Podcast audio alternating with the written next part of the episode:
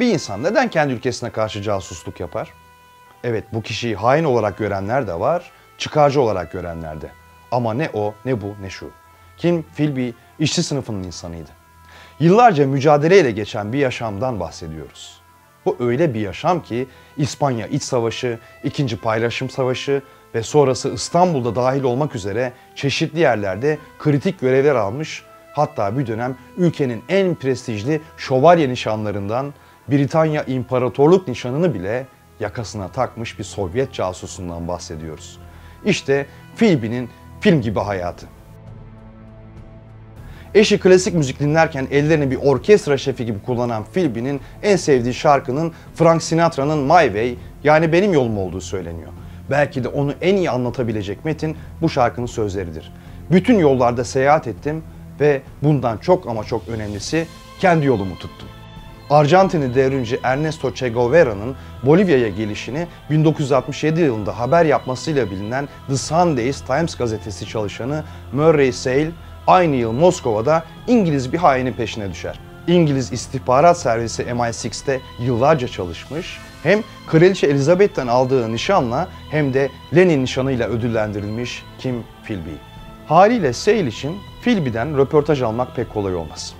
Onun bir İngiliz olduğu için elbet bir gün kriket maçı sonuçlarını öğrenmek için Moskova'daki yabancı posta ofisine geleceğini tahmin eder ve Philby bu ofiste beklemeye başlar. Birkaç günden sonra tam olarak kaç gün olduğunu şimdi hatırlamıyorum.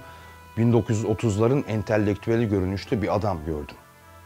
İskoç kumaşının parçalanmış yerleri deri yamalarla dolu. Ona doğru yürüdüm ve Bay Philby diye sordum. Sonuç olarak Sale tarih bir röportaja imza atar. Philby'nin yeni hayatında mutlu olduğunu, harika bir mizah yeteneğine sahip olduğunu, kibar ve sağlam içici bir hainle karşılaştığını söyler. Fakat röportaja Philby'nin bilinmeyen özellikleri değil, en bilinen özelliğini reddettiği söz damga vurur. İhanet etmek için önce ait olman gerekir. Ben hiç ait olmadım. Philby nereye ait olduğunu biliyordu. Bu aitlik dünyanın dört bir tarafını sömürgesi haline getiren İngiltere sermayesinde değil, işçi sınıfının mücadelesindeydi. Philby'nin hayatında babası John Philby önemli bir figürdür. 1930'da Müslüman olduktan sonra Şeyh Abdullah ismini alan babası İngiliz istihbaratının önemli doğu bilimcilerindendir. 1912 yılında ilk karısı Dora Johnston'la olan evliliğinden Kim Philby doğar. Kim Philby kısa bir dönem Arabistan'da yaşadıktan sonra babası gibi Westminster okulunda okumak için 16 yaşındayken İngiltere'ye döner. Ardından Cambridge'de burs kazanır ve dünyaca ünlü bu okulda tarih ve ekonomi üzerine eğitim alır. Philby her ne kadar komünizmde bir biçimde İngiltere'de tanışmış olsa da Avusturya'ya gidişi onu hayli etkiler. Burada bir yandan Almanca öğrenir, bir yandan da Nazi Almanyası'ndan kaçan mültecilere yardım eder. 1933 yılında ilk aşkı Macaristan Yahudisi, Avusturya vatandaşı komünist Litz Friedman'la tanışır. Kimle ilk tanıştığımda Cambridge'i yeni bitirmiş, Almanca öğrenmek için Viyana'ya gelmişti. Konuk olarak ailemle birlikte kaldı ve bazı zamanlar beraber dışarı çıkıyorduk. Oldukça solcu ve ilerici fikirleri vardı. Bense Komünist Partisi üyesiydim ki daha sonra yasaklanacak ve yeraltı çalışması yapacaktı. Aramızda bir aşk ilişkisi vardı ve ben kime düşkündüm diyor Friedman.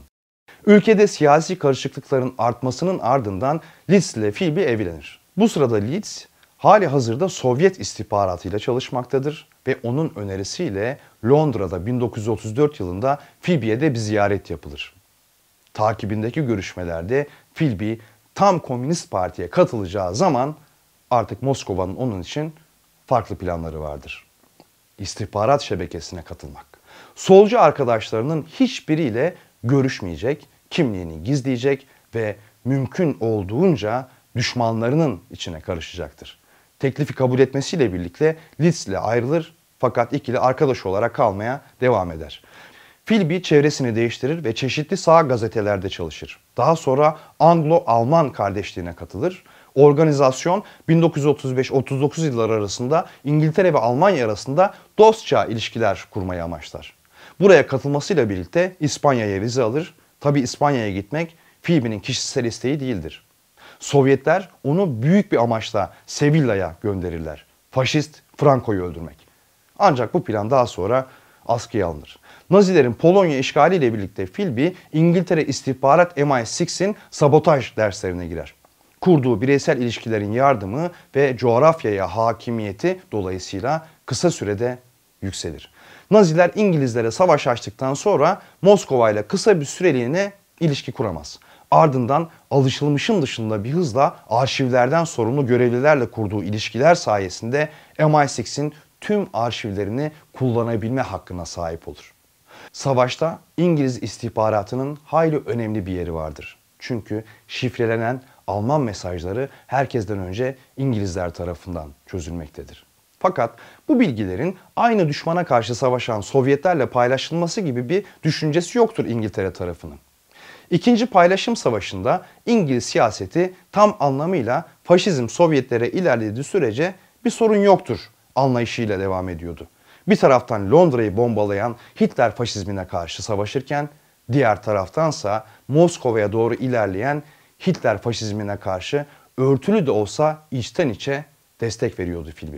İşte Philby dakikaların dahi önem kazandığı bu savaş boyunca tamı tamına 940 belgeyi Moskova'ya ulaştırmıştı.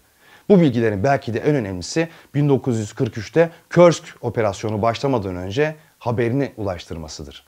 Savaşın en büyük tank muharebesi olan ve yüz binlerce askerin hayatını kaybettiği çatışma Almanların doğudaki son taarruzu olur. Tüm bu bilgi akışı sırasında insan ister istemez yahu bu kadar belge Moskova'ya akarken nasıl olur da dünyanın o dönem en profesyonel istihbaratı bundan haberdar olmaz diye kendine sormadan edemiyor. Demokratik Almanya Cumhuriyeti'nin istihbarat servisi Stasi yetkilileri de bunu merak etmiş ki 1981 yılında bir araya geldiklerinde Philby şunları söyler. Muhtemelen hepiniz SIS'in gizli istihbarat servisinin efsanevi yetenekli ve gerçekten çok çok tehlikeli bir yapı olduğuna dair hikayeleri duydunuz. Aslında dürüst olmak gerekirse savaş zamanında öyle değildi. Her akşam ofisten elimde kendi yazdığım raporlar, dosyalar ve arşivden aldığım güncel belgelerle dolu bir evrak çantasıyla ayrılırdım. Genelde bunları akşam vakti görüştüğüm Sovyet ilişkime elden iletirdim. Ertesi sabah belgeleri geri alırdım. İçerikler çoktan fotoğraflanmış olurdu ve sabah erkenden yerlerine geri yerleştirirdim. Yıllar yılı düzenli olarak yaptığım şey işte buydu. Nazi tehdidi hala güncelliğini korurken kapitalist bloğun sıradaki düşmana odaklandığını Philby çok önceden öngörüyordu. İngiliz istihbaratı namluları yavaş yavaş Moskova'ya doğrultmaya başlıyordu. İşin ilginç yanı ise bu konuda gözlerin yine Philby'de olmasıydı. MI6'in resmi tarihçilerinden Christopher Andrev bunu şöyle özetliyor. Sovyetler Birliği ve Sovyetlerin Britanya'da yaptıkları konusunda bildiğimiz her şeye sahip konumda olan tek kişiydi. İşte bu inanılmaz bir başarıydı. Bu sırada Philby savaştaki başarılarından dolayı Kraliçe Elizabeth'ten aldığı ülkenin en prestijli şövalye nişanlarından Britanya İmparatorluk nişanını yakasına takar ve istihbaratın gelecekteki liderliğini üstlenecek kişiler arasına girmeye başlar. Savaşın ardından Sovyetlere karşı yapılacak harekatlara öncülük eden kadroda olan Philby bu görevle İstanbul'a gönderilir. Siyasi mültecileri Türk yetkililerle birlikte Sovyet Ermenistan'ı ve Gürcistan'a sokar. İstanbul macerasından sonra 1949 yılında Soğuk Savaşı'nın iyiden iyiye kendini gösterdiği dönemde Washington'a atanır. Philby, Amerikan-İngiliz istihbaratının Arnavutluk, Bulgaristan ve Sovyetler Birliği gibi ülkelerde yapacağı operasyonların kalbindedir. Öyle ki buralara yapılacak saldırıların zamanı, koordinatları ve içeriği Philby'nin elinden geçmeye başlar. Philby için çemberin daralışı nükleer silah teknolojisinin Sovyetlerin de eline geçmesiyle birlikte başlar. Bu büyük sızıntının yaşanmasıyla birlikte Washington kriptolu Sovyet mesajlarını çözer ve istihbaratın İngiliz konsolosluğundan Moskova'ya iletildiği ortaya çıkar. Ve Philby'ye İngiltere'de soruşturma açılır. Ancak kanıtların yetersizliğinden dolayı herhangi bir ceza almaz. Bunda Philby'nin uzun yıllar boyunca iz bırakmadan çalışmasının da payı büyüktür. Buna rağmen istihbaratla ilişkisi sonlandırılır. Daha sonra Amerikalı yetkililer soruşturmanın tekrar başlatılması konusunda ısrar etse de İngiliz istihbaratının Philby'ye güveni tam anlamıyla tükenmiş değildir. Bunu 7 yıl sonra Beyrut'ta Orta Doğu uzmanı ekonomist olarak tekrar göreve başlamasından anlıyoruz. Elbette eskisiyle kıyaslanamayacak derecede düşük bir konumda olmasına rağmen önemli ilişkileri vardır.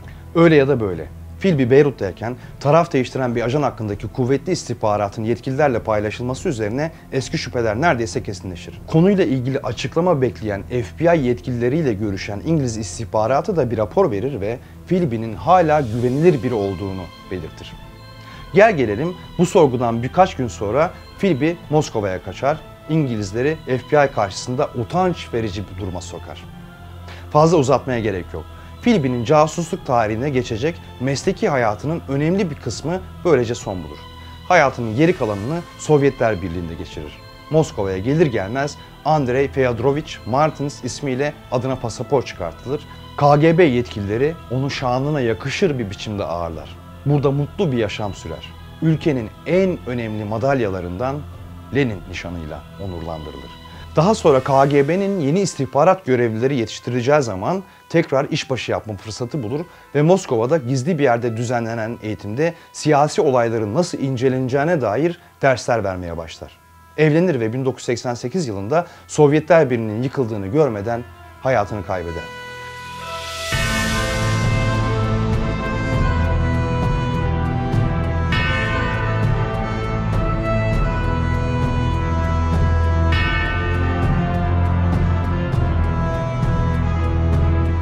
Phoebe'nin hayatını bir videoya sığdırabildiğimiz kadarıyla anlatmaya çalıştık. Başta belirttiğimiz gibi bir insan neden kendi ülkesine karşı casusluk yapar sorusuna cevabı Phoebe veriyor. İhanet etmek için önce ait olman gerekir. Ben hiç ait olmadım. Çünkü Philby sınıfının insanıydı ve işçi sınıfının mücadelesine aitti.